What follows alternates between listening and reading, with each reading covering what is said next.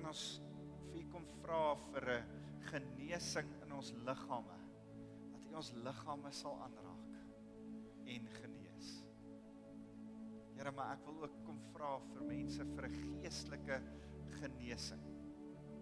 Here, ek wil vra dat dat U mense se se se skille van hulle oë sal afhaal sodat hulle kan sien die potensiaal wat U in hulle sien.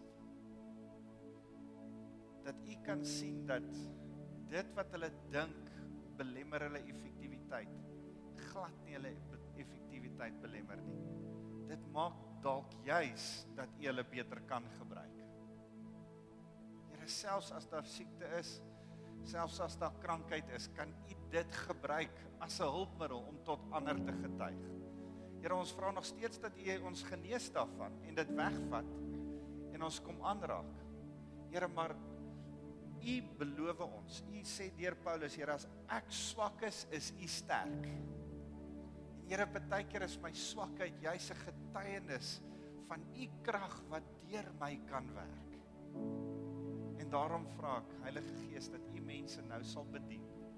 Dat U hulle sal genees, dat U hulle harte sal verander en dat hulle sal besef ten spyte van hulle omstandighede ten spyte van wat hulle beleef nou is word hulle toegerus en is hulle totaal en al in staat deur Jesus Christus wat hulle krag gee om gebruik te word deur hom tot werktuie vir hom. Here kom bid nou net dat U mense aanraak bly net so 'n bietjie aan aanbidding. Net terwyl ons hier staan in die Here se teenwoordigheid. Dis die Here wat ons aanraak net so staan in die Here se teenwoordigheid.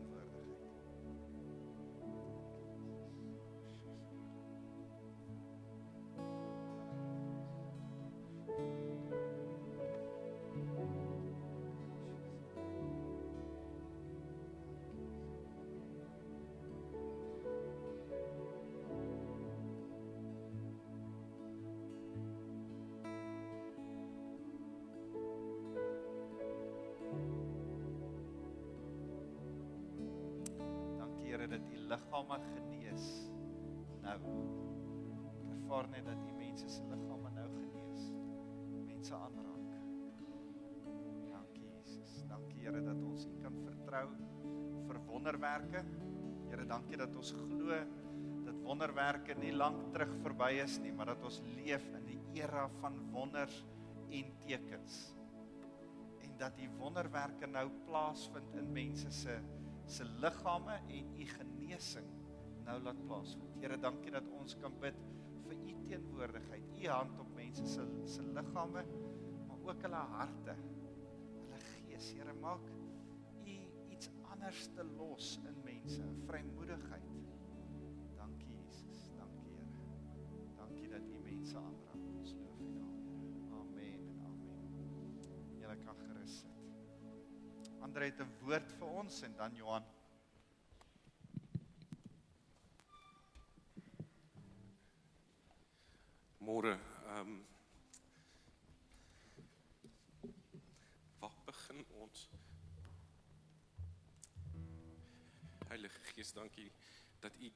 Teenwoordigheid en die liefde van ons Vader en Jesus tasbaar uitgiet volgens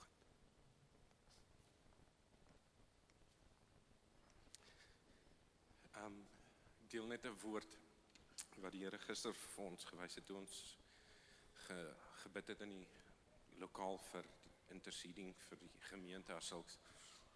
Uh Wouter het vanoggend gedeel net uh dat met die oploop van die eindiging van die een reeks dat ons moet bid vir die oes wat moet inkom en gisteroggend toe ons bid wys die Here my net 'n gesig van duisende erde kruike inkom. Leeg. Maar hulle kom in massas in. En die Here sê dis sy salwing wat hy in ons gaan ingiet. Sy salwing wat ons gaan heel maak sodat ons kan uitgaan.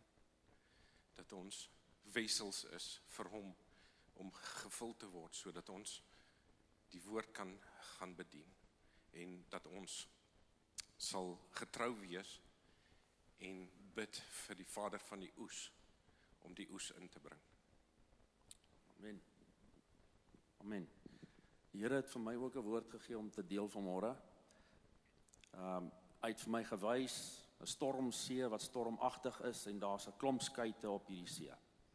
En ek sien mense wat in die skuite is. En party skuite staan op een plek stil en die golwe is groot. Hulle gaan op en af oor die golwe en dan van die ander skuite word rondgeslinger en hulle dryf selfs weg in hierdie storm sodat ek hulle nie meer sien nie. Maar soos wat ek dit gekyk het, sien ek in elke skei is daar 'n anker. En party se ankers is uitgegooi en die ander se ankers lê in die skei. En ek vra die Here en ek wonder hoekom hoekom is die mense wie se ankers nie uitgegooi is nie. En ek ervaar die Here sê dat jy sien my kind jy is in jou skei in die lewensverloop. En soos wat die lewe ook op en af gaan en rof raak. Jy het 'n anker en dis jou geloof in my. En as jy daai anker uitgooi, sal dit geanker wees in my as die rots. En jy sal sien as die storm verby is, dan sal jy nog steeds op dieselfde plek wees. Jy sal nie weggevoer wees nie, jy sal nie verlore wees nie. En soos ek weer gekyk het, sien ek dat die skuite wat ankers het wat vasgeanker was, het begin lewensredding boeies uitgooi op die see. Na die ander skuite toe wat wegdryf, wie se ankers nie uitgegooi is nie. En ek ervaar die Here sê dat daardie skuite wat vasgeanker is, is die mense in die gemeente wat vrywilligers is, wat in die bediening is, wat dan hulle boeies uitreik na ander verlorenes wat wegdryf sodat hulle kan vasgemaak word en ook kan leer om hulle ankers uit te gooi in Jesus Christus. En die skrif kom by my op waar die Here gesê het vir sy disippels: "Gaan, ek maak jou vissers van mense." Amen. Sjoe. Dankie dat die kinders kan uitgaan, die tieners gaan uit na plantasie toe geniet vandag. Hulle is ook besig met die een reeks. So geniet dit jong mense, gaan gerus saam met Shaal uit daarna die Lapa toe. Die res van julle kan julle Bybels neem. Here, dankie dat ons uh die woord wat U tot ons spreek kan hoor. Here, dat ons vasgeanker kan wees in Jesus Christus. Here, dankie dat ons ook kan weet dat die dat die Heilige Gees deur ons soos olie loop en ander bedien. Maak ons kruike wat nie droog en gebroke is nie. Here, maar maak ons kruike gevul met die Heilige Gees en laat die Heilige Gees uit ons uitloop en uit ons uitsyfer. Dankie Jesus. Amen. Amen. Kom ons kyk saam.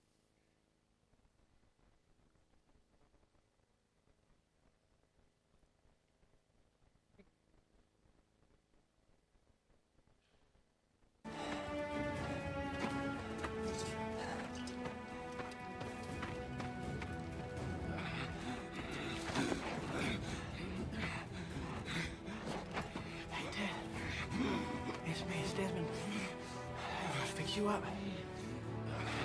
You ready to get out of here? I sure am.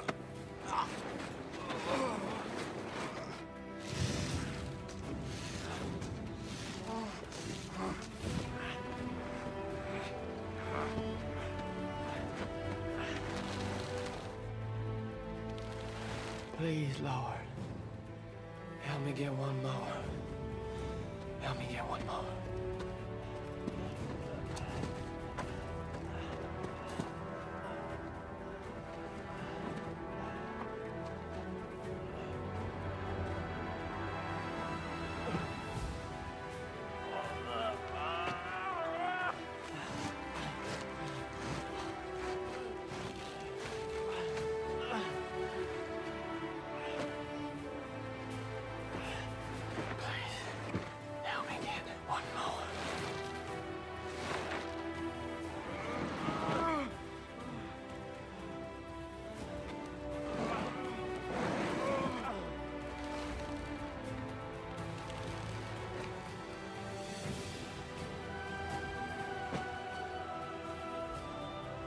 One more. Help me get one more.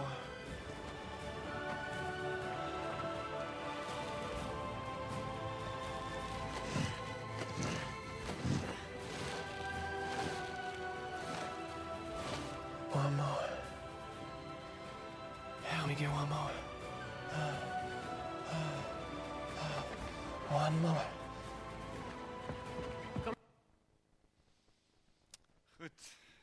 Julle wat nog nie Hacksaw Ridge gesien het nie, julle kan gerus dit gaan kyk. Ehm um, dit is so 'n bietjie gruesome na my smaak. Uh maar dit vertel 'n storie van hierdie een jong man wat die Tweede Wêreldoorlog by in in die Tweede Wêreldoorlog by die by die uh, weermag aangesluit het, uh FSA en gaan veg het. En uh maar hy wou nie gaan hy het nie hy het nie 'n wapen gedra nie. Hy was 'n uh, uh conscientious objector wat sê mense in Afrikaans. Uh hy hy het nie uh 'n wapen gedra nie, wou nie wou nie fisies veg nie en hy het as 'n medic gegaan en dan op hierdie berg in hierdie een groot skermutseling waar hierdie ouens hulle heel eerste uh 'n uh, skermutseling gehad het, uh, is word 'n klomp ouens verwond en hulle onttrek, die weermag onttrek daar en dan bly hy agter en hy gaan haal hierdie ouens so een vir een af. En dan sê hy hier one more. Please Lord, one more. En ek dink op die ou en daal hy iets soos 74 ouens van die berg af. Uh en en red ouens se lewens op hierdie manier. Ouens wat wat wat sou gesterf het as dit nie was vir hom nie.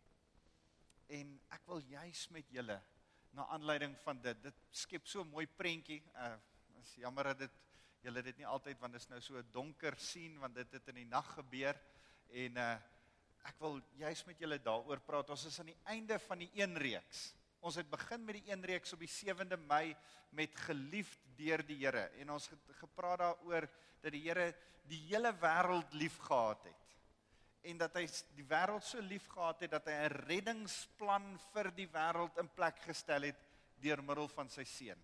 En toe het ons uh, op die 14de Mei saamgesels. Onthou ons het saamgestel oor Ragab 'n uh, 'n uh, uh, rit oor rit se lewe en ons het saamgesels dat ons genooi is tot lewe en lewe in oorvloed. Dat dat die Here vir ons nie net op 'n gewone vlak lewe wil gee nie, maar dat hy vir ons vreugdevolle oorvloed lewe wil gee en die ewige lewe wil gee. Ons het 'n bietjie daaroor gesels en verlede week het Dominee Rinus Wasserman hier kom preek van 'n uh, kerk in Suid. Ek het daai kant gaan preek, hy het hier kom preek en hy het gepreek oor dat ons gevind is in die waarheid. Het julle vir Dominee Rinus geniet? Was dit goed? Ek het net goeie terugvoer gekry. Kom ons gee vir hom 'n lekker hande klap. So ons het verlede week gepraat oor die waarheid, dat die waarheid in ons vasgemaak moet word sodat ons die waarheid in die verlore mense kan vasmaak en dit hulle kan red. Ons het ook so 'n bietjie saamgesels die week voor dit oor die feit dat ons uh, as die Here 'n plan gemaak het met die evangelie, dan kan ons ons kan mense na Jesus Christus toe lei. En dis waaroor hierdie hele week, hierdie hele maand se preke gaan saam met 'n klomp ander gemeentes. Dis 'n evangelisasie gerigte uh, prediking wat wat ons vir die gemeentes wil sê. Ouens, die Here wil ons toerus, die Here wil ons oprig om die verlorenes daar buite te gaan red en by die kerk uit te bring. So dis vandag waaroor ek so klein bietjie met julle wil gesels. Ek wil juis met julle praat oor toerusting. So ek het so so een of twee slides ge, ge, gemaak wat ek net vir julle wil wys. Die eerste een wil ek vir julle vra as as ons na hierdie ouens kyk, veral na aanleiding van wat ons nou ook gesien het, waarvoor is hulle toegerus? Dit is nie baie moeilik om te sien nie. Hulle is toegerus. Wie kan vir my sê? Vir oorlog. Yes, hulle is toegerus om te veg. Goed, die volgende een. Hierdie ouens, hierdie oues toegerus om wat te doen? Yes, om brande te blus. Hy's toegerus om mense uit die vuur uit te red. Goed. Volgende een. Hierdie ouens jy kan seker agterkom waarvoor is hulle toegerus. Yes. Wie kom help? Ja, nie noodhulp nie. Hulle is dokters. Kan jy nie sien nie? Hulle is mooi netjies. hulle is hulle is dokters. So, hulle is toegerus om gesond te maak, om te genees. Goed, die volgende een. Om Piet. Waarvoor is daai ou? Ek het jou net nou gesien. Waar is jy? Hy is hier agter eers. Waai vir my daar agter. O, daar oom, waarvoor is hierdie ou toegerus? hy is die byevanger. Ons het 'n paar in die gemeente. Ehm um, so uh hy is toegerus, hè nie? Jy sal ook bly wees om hierdie te sien. Uh hierdie ouens is toegerus om ehm um, heuning uithaal, bye te vang, ehm um, net so terloops op pad na die kinderkerk toe. Hier net agter die lapa is daar 'n 'n 'n swerm bye wat hulle intrek geneem het, maar ek dink ons het hulle gevang gekry. Ons het hulle op die oomblik in 'n nes. So ehm um, hopelik sal hulle in die in die week kom haal word. Uh so dis vir ons 'n bietjie meer relevant as as enigiets anders. Ek hoop nie die kinders gaan speel enigsins daar naby vandag nie. Ehm um, maar wat ek ook vir julle wil sê is dis so 'n bietjie 'n prentjie. Ek wou 'n prentjie van 'n boer gehad het en dis 'n goeie prentjie van 'n van 'n beieboer. Hy gee vir jou uh kos op 'n lekker manier, iets soets en iets lekkers. Hy voer ons. So ek wil vinnig vir julle wys hier's vier ouens wat ons toe toerus, vier vier maniere om toegerus te word. En en ek wil vinnig vir julle sê Jesus Christus stuur ons uit met toerusting. Maar hy hy stuur ons uit. Ons het uh donderdag aand 'n heerlike diens gehad. Um ons het 'n uh, 'n hemelvaartdiens gehad saam en in die hemelvaartdiens het ons juis gesels oor die feit dat die Here in in in Handelinge 1 vers 8 gekom sê het gaan wag vir my in Jerusalem dan sal die Heilige Gees oor julle kom en julle sal krag ontvang om my getuies te wees in Jerusalem, Judea, Samaria en tot in die uithoeke van die aarde. En die Here het 'n uitdaging aan hulle gestel. En toe hulle passief bly staan en wag en nie weet wat om te doen nie, het daar engele aan hulle verskyn en gesê: "Galileërs, waarom staan julle nog hier? Ouens, julle is nie meer vissermanne nie. Kom aan. Doen 'n opdrag van dit wat die Here vir julle gesê het, gaan." En en en dit was 'n aktivering van die disippels uh Matteus 28 vers 18 tot tot 20 dan dan kom die Here dan sê hy gaan in die hele wêreld in. En en daai skrif het hy gesê voordat hy op die Olyfberg verskyn het. Hy was in Galilea toe hy met die disippels tydens sy 40 dae wat hy op aarde was na sy opstand opstanding uit die graf en sy opvaart na die hemel het hy met die disippels gepraat en vir hulle gesê gaan in die hele wêreld in en gaan maak disippels van al die nasies en en die Here stuur ons uit. Maar as hy ons uitstuur, dan rus hy ons toe. Blaai gou saam met my. Dan kyk ons vinnig, blaai blaai vinnig saam met my na Hebreërs 13 vers 20. Hebreërs 13 vers 20. In Hebreërs 13 vers 20 sê hy mag die God wat vrede gee wat Jesus ons Here uit die dood teruggebring het. Jesus wat deur die bloed van die ewige verbond, die herder van die kudde geword het, julle toerus met alles wat goed is sodat julle sy wil kan uitvoer. Mag hy deur Jesus Christus se bemagtiging in ons tot stand bring wat God se hart sal bly maak. Aan hom kom die heerlikheid toe vir altyd en altyd. Amen. En en hier's vir my hy hy sê mag hy ons toerus met alles wat goed is. Hier's twee van die goed wat hy noem net voordat hy dit sê alles wat goed is. Hy sê vrede, mag die God wat vrede gee. Ons word toegerus met 'n vrede. En toe ons gepraat het oor dat dat die Here vir ons lewe gee, dat ons genooi word tot lewe so 2 weke terug, het ons ook gesê deel van 'n voluit lewe is vrede wat alle verstand te bowe gaan. Die feit dat jy in vrede kan leef, die, die feit dat jy te midde van moeilike omstandighede, te midde van dinge wat in Suid-Afrika op die oomblik gebeur, vrede kan hê. En in die vrede van die Here kan bly wandel. En ons het so 'n bietjie daar rondom gesels. En ons het besef dat deel van dit wat die Here vir ons mee toerus, is vrede. Juis omdat hy ons eerste toerus, hy sê hier dit so mooi, Jesus wat deur die bloed van die ewige verbond die herder van die kudde geword het Die Here rus ons toe met iets anders. Hy rus ons toe met die bloed van die ewige verbond. Ek ek besef altyd as iemand dalk vir die heel eerste keer by die kerk is en hy verstaan nie hierdie taal nie, kan hy dink dit is nogal gruesome. Dit is nogal rof om te sê oor die Here gee vir ons bloed om ons toe te rus sodat ons vergewe kan word. Maar kom ek sê dit dan so. Op grond van die bloed van Jesus Christus wat aan die kruis vir ons gesterf het, het daardie bloed ons vrygekoop en 'n ewige verbond met ons bewerkstellig. Is dit nie wonderlik nie? Daai ewige verbondsbloed is ons toerusting. Is 'n vaste wete dat die Here jou vrygemaak het en dat jy totaal en al vrygespreek is deur hom en daarom vir hom kan werk. Die die die volgende ding wat ek jou wil wil wys waarmee die Here ons toerus is dat die Here ons toerus met hierdie wonderlike ding van sy skrif. Blaai gou saam met my na 2 Timoteus. 2 Timoteus.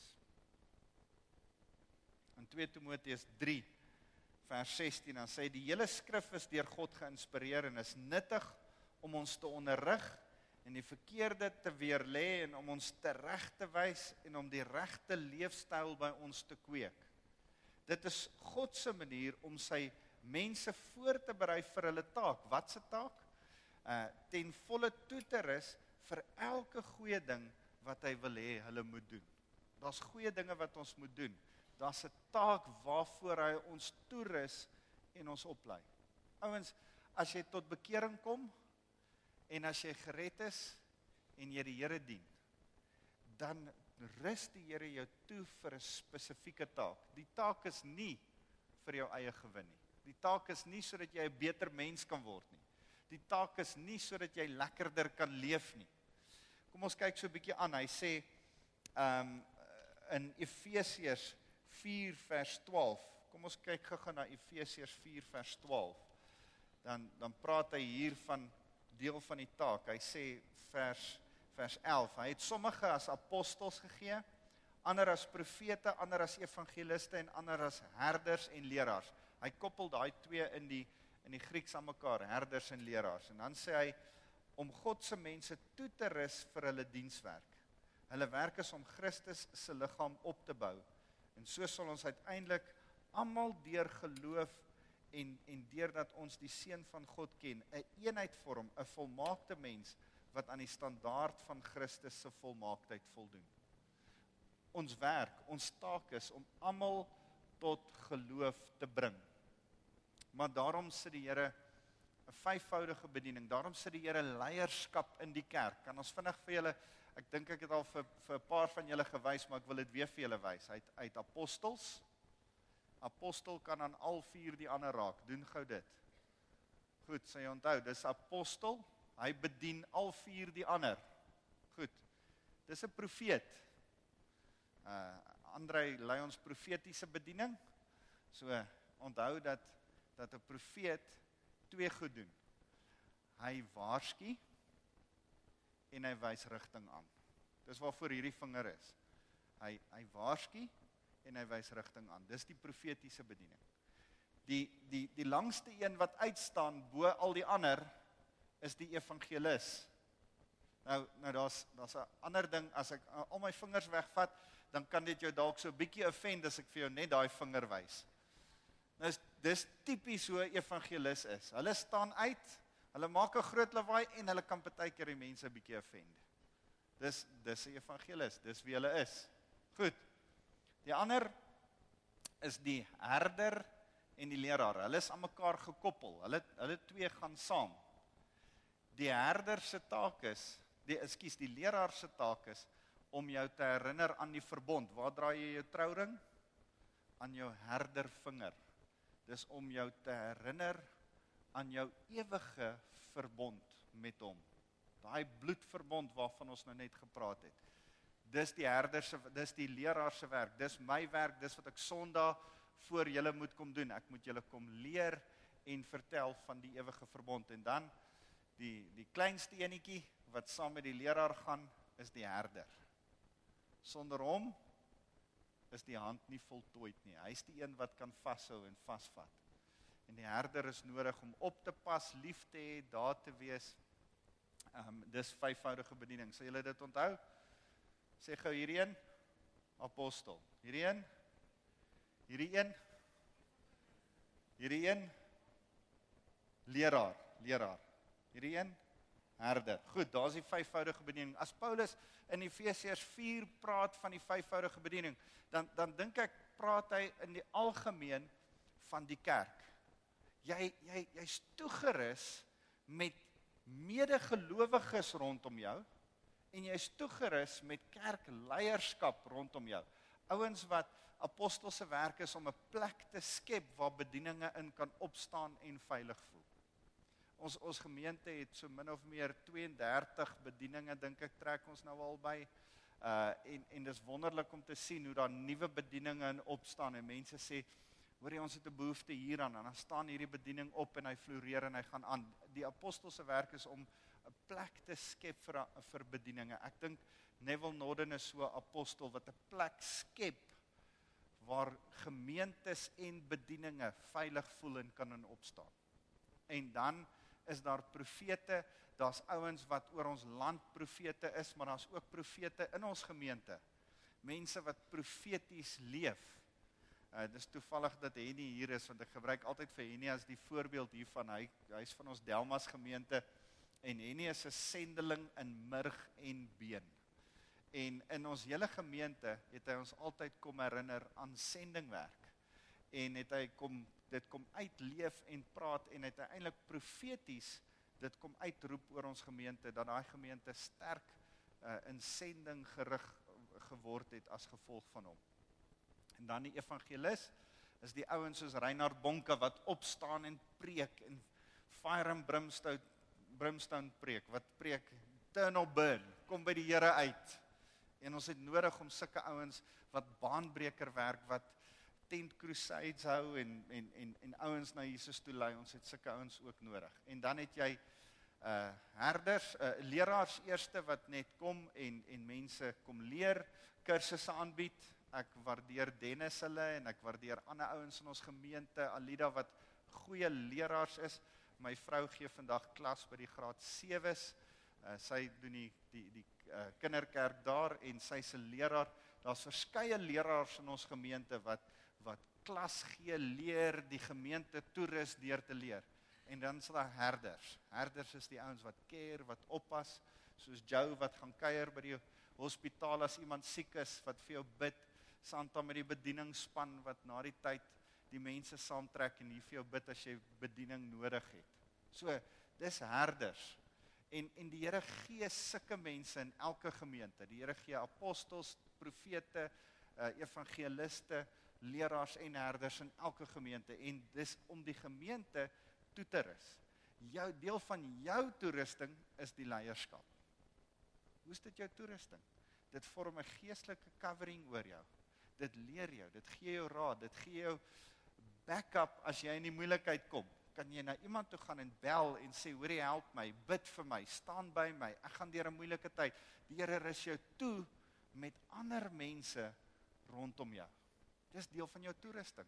Nie net het jy vrede as toerusting nie. Nie net het jy die bloed van Jesus Christus wat jou vrymaak nie, maar die ouens om jou. Kyk so 'n bietjie om jou. Die mense om jou is deel van jou toerusting. Onthou daai daai prentjie van die soldaat wat ek net nou van die soldate wat ek gewys het en van die brandweerman met die byl in sy hand en die en die klere aan. Al daai toerusting wat daai ouens het, die dokter met sy is dit 'n stetoskoop en en al daai goed wat hulle dra. Dis toerusting. Wat is jou toerusting? Deel van jou toerusting sit om jou. Dis die gelowiges om jou. Die ander stuk toerusting waarna ek julle wil wil herinner. Blaai gou saam met my na hierdie belangrike stuk toerusting 1 Korintiërs uh 12 vers vers 7. Uh is een van my geliefkoeste gedeeltes want dan sê hy in 1 Korintiërs 12 vers 7 elkeen van ons ontvang 'n manifestasie van die gees om die gemeente te bevoordeel.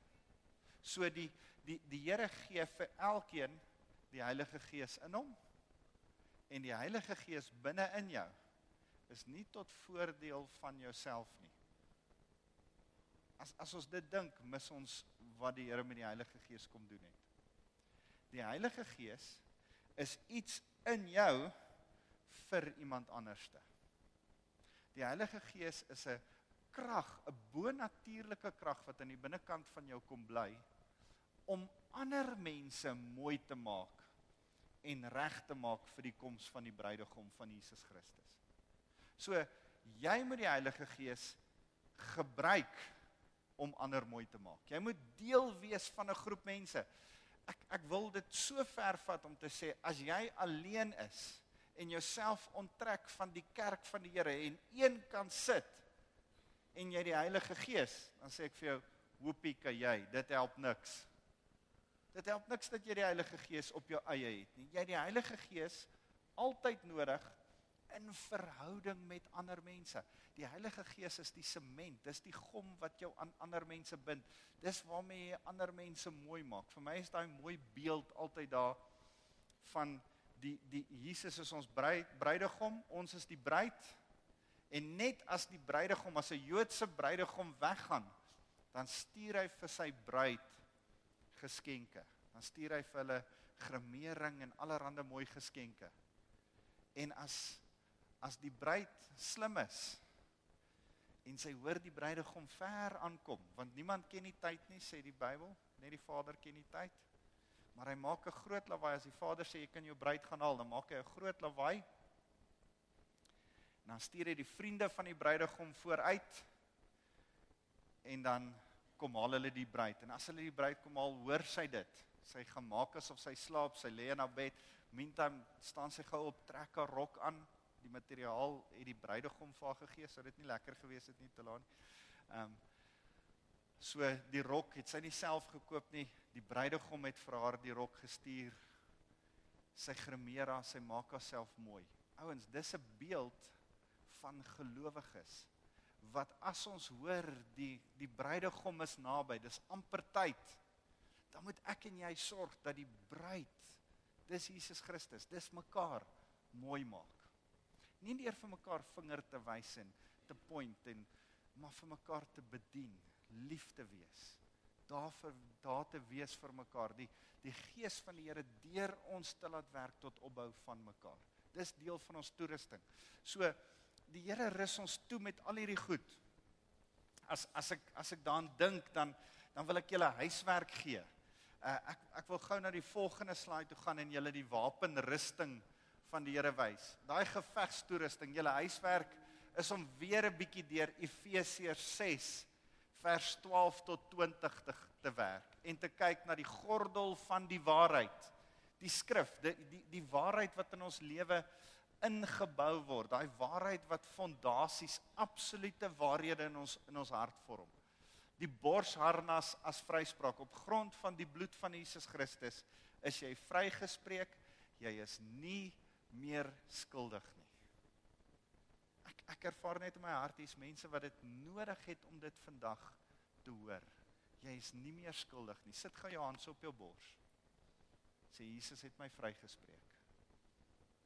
Ek is nie meer skuldig nie. Maar wat nou van my gewete? Ek sit hier met 'n skuldige gewete. Wat nou? Ek is nie meer skuldig nie. Jesus het my vrygespreek. Hy ver, verwyder my sonde so ver as wat die ooste is van die weste.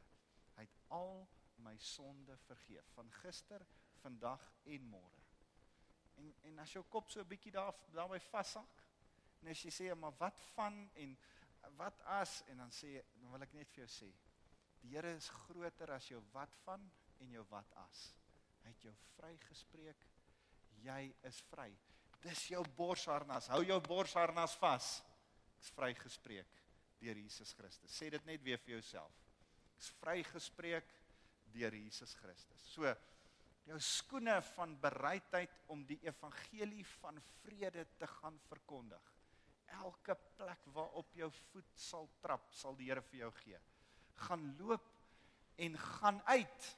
Jy trek skoene aan om uit te gaan. Jy trek nie skoene aan om by die huis te bly nie. So met jou skoene gaan uit en verkondig die evangelie van vrede. Wat sê evangelie van vrede? Die vrede wat jy mee toegerus is, die vrede waarvan jy uitstraal, die vrede wat Hebreërs 13 van praat, wat wat in jou lewe is. Jy het 'n skild van geloof. Staan op jou geloof. Eh, Dit sê dit gaan die brandpyle van die Satan wat hy na jou toe skiet, wat wat sy aanvalle op jou loods uitdoof. Dis 'n helm van verlossing. Staan met jou verlossing dat dit jou gedagtes sal sal beskerm dat jy elke gedagte wat hom oprig teen God gevangene sal neem en sal onderwerp aan die autoriteit van Jesus Christus. En dan het jy die swaard wat die woord is. Hierdie is die gevegsinstrument waarmee jy veg. Here, ek veg met hierdie woord. Here, help my om in 'n stryd teen 'n klaar oorwinde vyand te veg en Jesus Christus se liefde uit te leef, dit aan mense te verkondig, mag ek hierdie woord soos 'n swaard uit my tong uit laat veg. En dan dink ek is dit belangrik om te weet dat hy sê gebed is deel van daai wapenrusting. En hy hy deel daai wapenrusting en eintlik gaan dit daaroor dat ons die evangelie moet gaan deel. Dis 'n stuk toerusting, wapenrusting waarmee ons die evangelie moet gaan deel. So ek ek wil julle herinner aan hierdie geweldige belangrike skrif. En en dalk is dit nodig dat jy gou saam met my blaai na hierdie gedeelte toe in in ehm um, in Matteus 9. Blaai gou saam met my na Matteus 9 toe. Matteus 9 vers 37. Ek wil dit weer vir jou lees. Daarop sê Jesus vir sy disippels: "Die oes is groot, maar die werkers is min. Hierdie oes is die Here se. Vra dan om werkers vir sy oesland te voorsien." Daar's ander ander uh vertaling wat sê die oes is ryp op die lande. En ek het so 'n prentjie van die oes wat ryp staan op die lande. En ek wil vinnig terugkom en sê die Here rus jou toe vir die oes wat ryp staan op die lande. Ouens, nog nooit so as Jesus gesê het, die oes is ryp op die lande 2000 jaar terug. Dink hoe ryp is dit nou op die lande. En en en ons kan dink, hoorie, maar maar dit gaan sleg en wat van dit en wat van weet jy alles, al die negatiewe omstandighede, want besef jy hoe word die oes ryp? Dis deur ekstreem koue. Daar kom 'n bietjie ryp. Daar kom 'n bietjie koue. Die die die koring kry swaar en dan word dit ryp. Weet julle wat? Die koring staan ryp op die lande. Die oes staan ryp op die lande. Die Here sê: "Bid vir die werkers." Ek bid vir elkeen van julle dat jy sal besef jy's 'n werker wat die oes moet gaan inhaal. En en as dit moeilik gaan in ons land, prys die Here. Want die oes word al hoe ryper en word al hoe meer reg om ingehaal te word want die Here berei ons voor. Gaan gou terug daarna toe want hy berei ons voor in die eerste plek as soldate om te veg. En dan berei ons voor om te red. Soos daai brandweerman ouens gered berei jou voor. Hy rus jou toe om te red. Jy het die Heilige Gees, jy het gelowiges om jou, jy het jy het alles om mense tot redding te bring. Ons veg teen 'n oorwinne vyand, maar ons is ook daar om mense vir Jesus te red. En dan as ons hulle gered het, dan moet ons hulle kom oppatch, kom regmaak, dan's hierdie ook 'n hospitaal, dan moet ons hulle kom genees. Want ons bring stikkende mense in die kerke. Dis waarvoor die kerk hier is. En en ouens, as jy as jy hier sit en sê, "Jong, ek wil nie kerk toe kom nie want daar's van die ouens in daai kerk." Prys die Here hier's van die ouens in die kerk. Dis waarvoor die kerk is. Die kerk is vir stikkende van die ouens. By the way, jy's ook een van hulle. Want niemand het nog tot volle heiligheid en genesing gekom nie. Ons almal is 'n work in progress. Ons almal, die Here werk aan almal van ons. Hy's besig om ons almal te dokter. Hy genees ons deur die dokters rondom jou wat die Heilige Gees gebruik om jou te bedien. Is dit nie wonderlik nie? So ons is daar om te genees en hy rus ons toe om ook te voed. Jy's 'n boer wat mense voer. En ek wil hê dat jy so 'n prentjie in jou kop moet kry dat jy hulle met heuning voer, die soet woord van Jesus Christus wat aangenaam is om te smaak. Maar dis ook die brood van die lewe wat vir hulle versadig maak. Wat vir hulle lewe gee, wat hulle aan die lewe hou. Jy is die een wat ouens voer en en, en ek wil hê julle moet daai vier prentjies in gedagte hou. Jy is toegerus om 'n soldaat te wees wat veg in 'n geveg teen 'n vyand. Maar die Here rus jou toe want hy het klaar die vyand oorwin. Jy moet onthou jy's daar om mense te red. Jy moet onthou dat die liefde in jou genees mense as hulle tot redding gekom het en deel is van die kerk. En dan moet jy onthou dat soos wat jy gevoed word deur die woord, jy 'n verpligting het want die Here rus jou toe om ander te voed vanuit die woord. Daarom ouens, jy moet die woord begin bestudeer sodat jy dit nie net vir jouself kan ken nie, maar ander mense rondom jou moet gevoer word van die woord. Die woord in jou voer mense. Die woord in jou verander jou lewe. Uh, dit dis vir my so wonderlik om hierdie week ek ek was gister by by 'n jong man se sy sy 21ste. Ruben Jacobs het 21 geword en en en hy werk op die oomblik vir Steven Klasen. En ek sien 'n jong ouetjie, ek het hom leer ken toe ek 2 jaar oud toe hy 2 jaar oud was. En hierdie seun het voor my groot geword. En ons het woordbeginsels in sy lewe ingebou en hy staan vandag in die bediening op 21.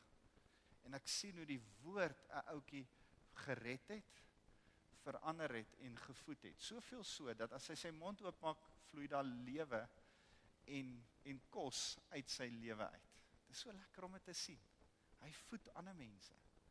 En en julle kry nou 'n bietjie met hom te doen. Jou, jy ken hom ook so. Dit, dit is so lekker om om, om 'n jong man wat ek van kleins af gesien groot word het saam met my in Delmas.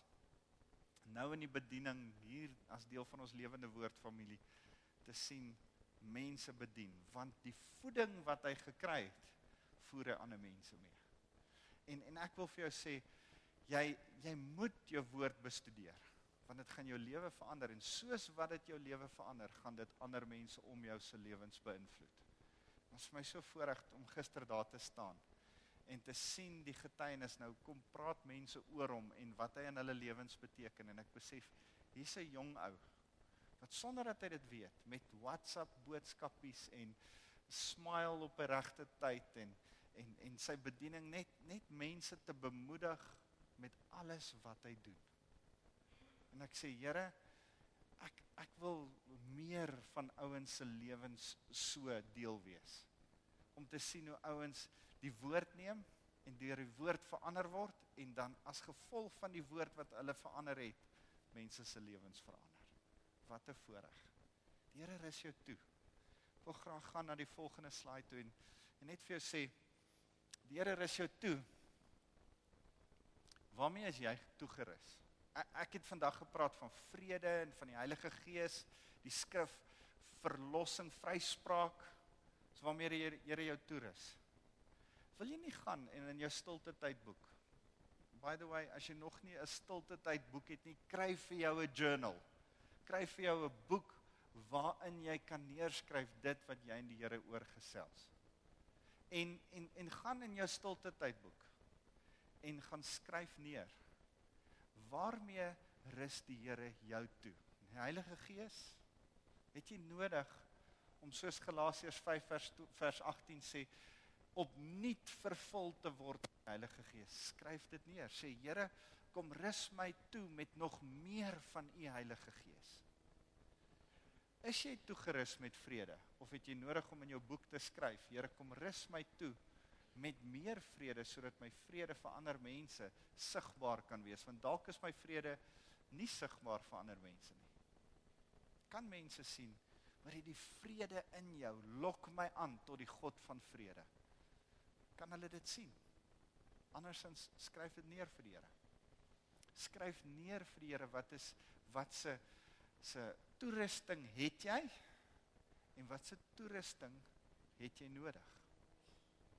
En en dalk het jy praktiese toerusting as ons 'n bietjie meer in detail ingaan en sê ek ek het nodig dat my dat dat ek meer toerusting rondom my huwelik ontvang of rondom hoe om my kinders te bedien of rondom my finansies of of wat dit ook al is. En en weet jy, dis so lekker om om dan te kan weet hier is 'n plek in ons gemeente waar ons sekere goed jou mee kan help en jou kan toerus. Maar, maar jy weet mos hoe werk dit met 'n al uh, met met met die alkoholist 'n uh, alkoholist. Hy moet eers besef hy is 'n alkoholist. Hy moet eers sy fout kan erken voordat jy hom kan rehabiliteer en kan help. Nou net so moet jy eers kan besef wat jou behoefte is voordat jy na Alida toe kan kom en sê hoor ek het nodig dat jy my dalk help met my finansies met 'n kursus oor finansies of of ons uh, of ons huwelik. En, en ouens, dis waarmee ons wil jou nie net huweliksberading gee nie, ons wil jou toerus met 'n kursus om met jou huwelik te help. Ons wil jou toerus met jou kinders en met skepingsdoel, want toe as jy op pad en vrymakende waarhede om van sekere ou gedagtepatrone ontslae te raak. Al hierdie kursusse wat ons aanbied, wil ek jou jou by uitnooi. Ek is so opgewonde oor grief share dat daar 'n plek is waar mense wat kinders aan die dood het afgestaan het, kan bymekaar kom en mekaar kan bedien en bemoedig. Ehm um, Alida sê dis nogal intens en en en ek wil vir julle elkeen wat daar is sê dankie. Dankie dat jy jou hart kom oopmaak, daarvan deel is en dat julle mekaar in opregtheid bedien. Ek dink dis 'n unieke bediening wat begin opstaan het in ons gemeente en dis absoluut nodig skryf neer vir die Here. Waarmee het hy jou toegerus en waarmee moet hy jou nog toerus? En dan wil ek die volgende ding sê. Wil aangaan na die volgende ding en net sê hy het jou toegerus vir 'n rede.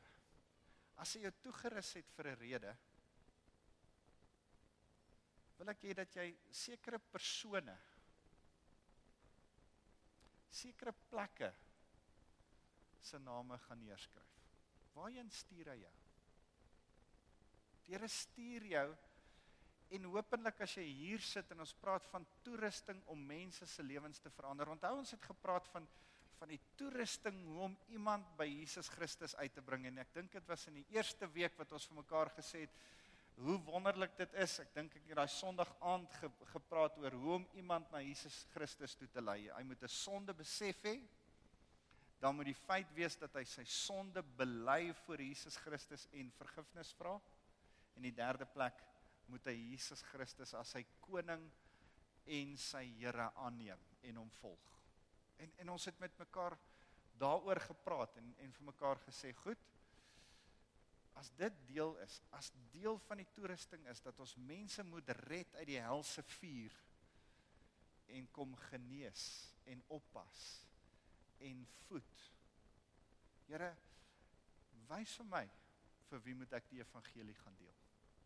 Wys vir my wie ken u glad nie met wie moet ek gaan praat? Kan ek jou uitdaag?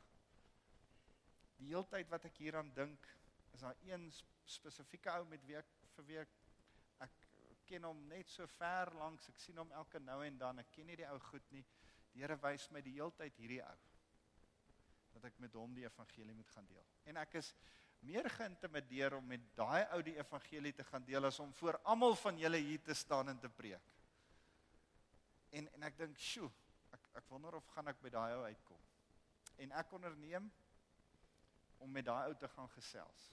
Maar ek onderneem om met 3 mense te gaan gesels. Ek weet nog nie wie se ander 2 nie. Ek gaan bid hierdie week en vir die Here vra, Here, wys vir my 3 ouens. Ek weet daar's een ou. Here wys my die ander 2 ek wil hê dat jy vir drie mense moet begin bid. Geleentheid kry dat jy vrede in hulle lewe kan leef en woord in hulle lewe kan inspreek. Kan ek jou uitdaag? Wie's in?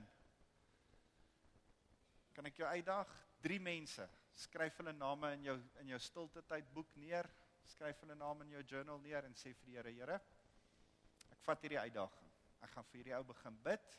Gaan geleentheid soek in in sy lewe in te spreek en hopelik by 'n geleentheid uitkom waar ek hom na Jesus Christus toe kan lei.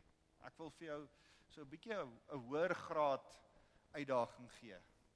Miskien is daar 'n ander plek waar jy nog nooit oor Jesus gepraat het nie, wat die Here ook vir jou sê, ek wil hê jy moet hier aan dink om op hierdie plek. Jy het jou gewone plekke waar jy altyd oor Jesus praat, maar hierdie is 'n unieke plek. Hierdie is 'n ander plek. Hierdie hierdie pas nie. Onthou 2 Timoteus 4 vers 2 wat sê be ready to preach the gospel in season and out of season. Op altyd op alle plekke ter enige tyd. Miskien is daar 'n plek ook wat jy moet neerskryf wat jou so 'n bietjie ongemaklik laat raak, wat jy dink weet nie hoe gaan ek dit regkry nie. Skryf dit neer. 3 mense, een plek. Is dit reg met julle? OK. Here, dankie dat ons so voor U kan kom sit en vir U sê, Here, dankie dat U ons toerus maar nie toerus om Christene te wees nie. Toerus om werkers in die evangelie in die velde in die ryp oesvelde daar te gaan wees. Here, dankie dat ons hierdie evangelie kan gaan deel met mense en verlore mense kan red uit die helse vuur soos brandweermanne. Here, ons besef dis 'n stryd en ek dink die grootste oorlog wat ons het is teen ons self en teen ons vrees. Here, help ons om te besef U rus ons toe vir die geveg. U rus ons toe om mense te red. Here, dankie dat ons met liefde toegerus is om mense te help genees.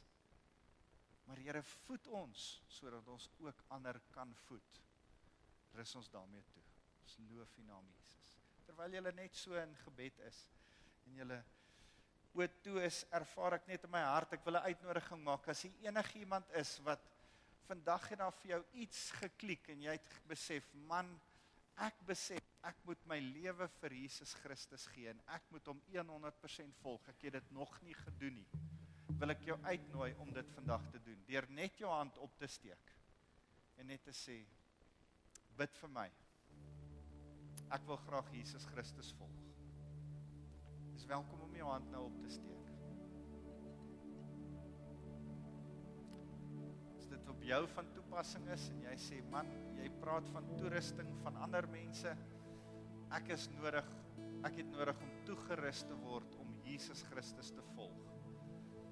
Wil jy nie net jou hand in die lug en opsteek nie? Prys die Here. Ek sien jou hand, ek sien daai hand, dankie. Baie dankie. Dankie, ek sien julle hande.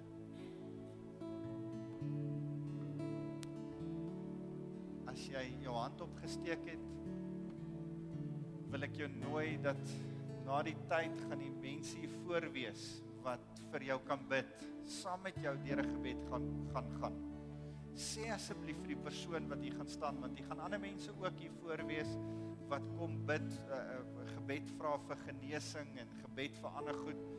Sê vir die persoon wat saam met jou gaan bid. Santana span gaan hier voor staan. Kan ek die bedieningsspan vra om nou vorentoe te kom? julle nie asseblief hier voor kom staan nie. Hierdie span gaan hier voor staan. En as die bedieningsspan hier voor staan, is jy welkom om na hulle toe te gaan en te sê ek het my hand net nou opgesteek. Want ek het vir die Here gesê, Here, ek wil U volg. En dan gaan die bedieningsspan saam met jou gebed bid. Hulle gaan saam met jou hierdie ding bid wat ons net nou oor gepraat het. Here, ek is jammer oor my sonde. Vergewe my asseblief.